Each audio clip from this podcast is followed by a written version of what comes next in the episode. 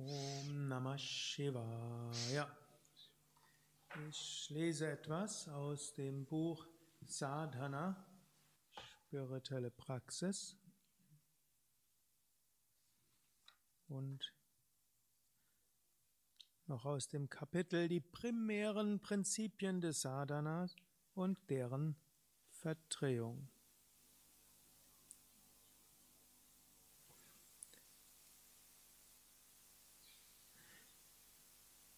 Eine Besonderheit des Geistes ist, dass er die Lektionen der Spiritualität immer wieder verdreht.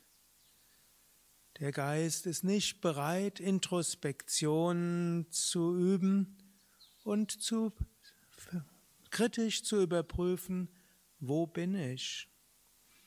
Der Geist wird sagen, oh, du bist schon in Ordnung.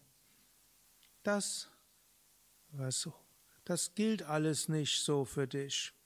Mache weiter, wie du bist.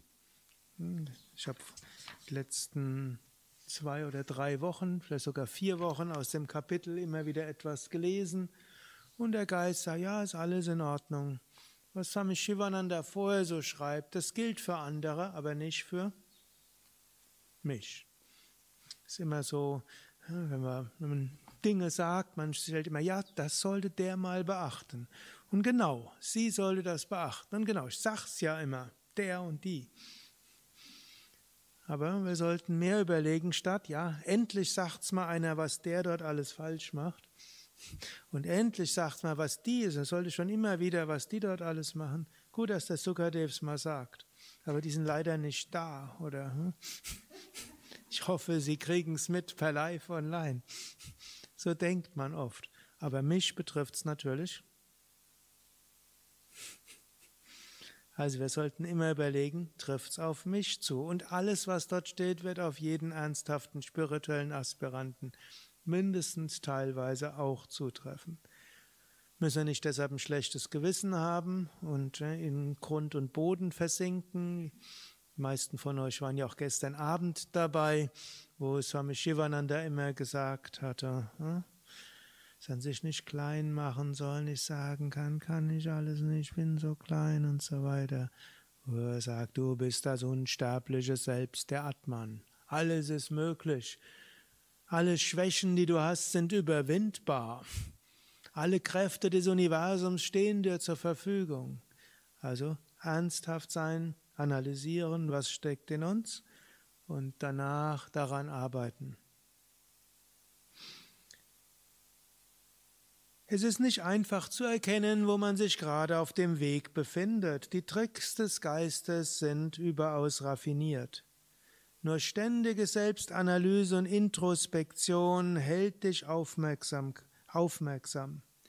Mache tiefe Innenschau und erkenne das geheimnisvolle Arbeiten des Geistes. Mit Innenschau, Introspektion kannst du merken, was in dir vorgeht.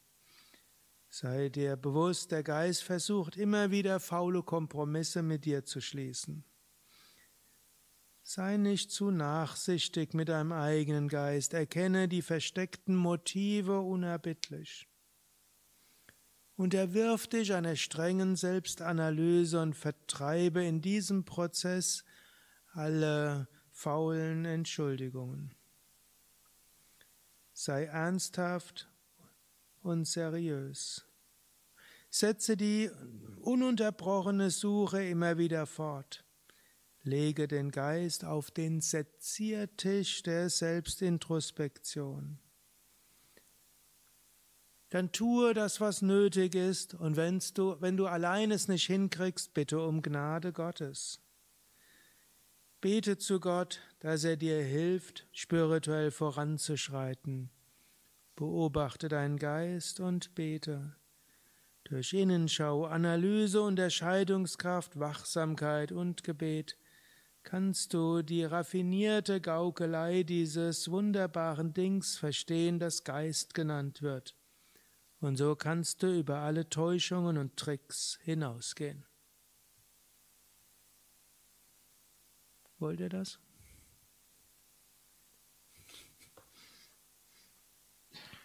Gut, viele gehen natürlich zuerst auf den spirituellen Weg, kommen aus einer Überforderung, aus einer Krise und so weiter. Und eigentlich wollen sie jetzt im Yoga endlich mal entspannen, ein bisschen mehr auf sich selbst besinnen, Selbstliebe lernen, sich akzeptieren, wie man halt so ist.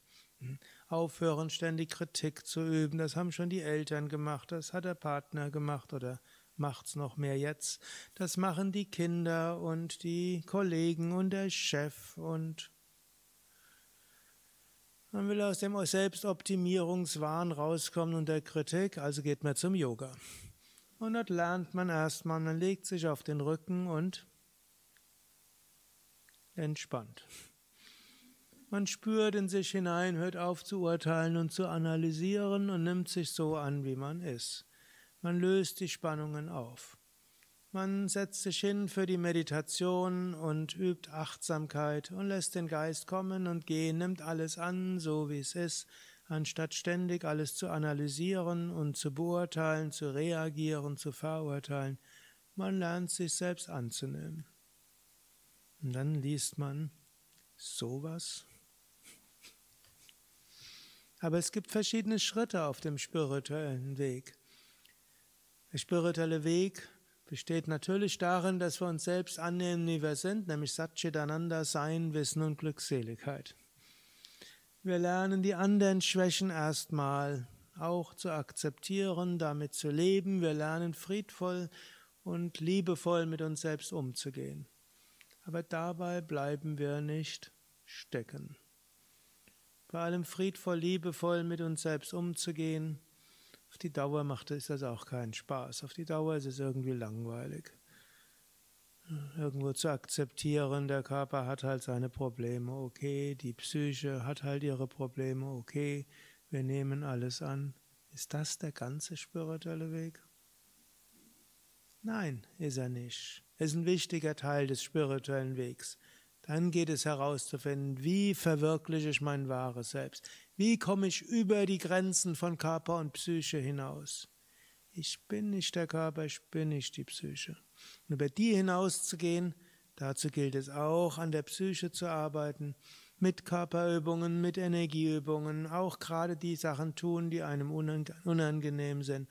Und dann gilt es auch zu erkennen, hier führt mich der Geist in die Täuschung, hier findet er das Ego gefüttert und hier findet er faule Entschuldigungen und so weiter. Und so gilt es hier, so ein Zwischending zu gehen, dass wir nicht in die Selbstverurteilung gehen und sagen, hm, und zu sehr, ah, ich bin in Ordnung, ich bin in Ordnung, du bist in Ordnung, wir sind alle in Ordnung.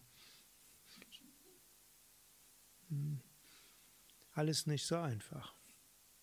Gut, noch zum Schluss einen Satz vielleicht. Hm? Sei fest verankert im Gefühl und Bewusstsein Brahmans. Brahma Satyam, Brahman ist wirklich, das ist deine wahre Natur.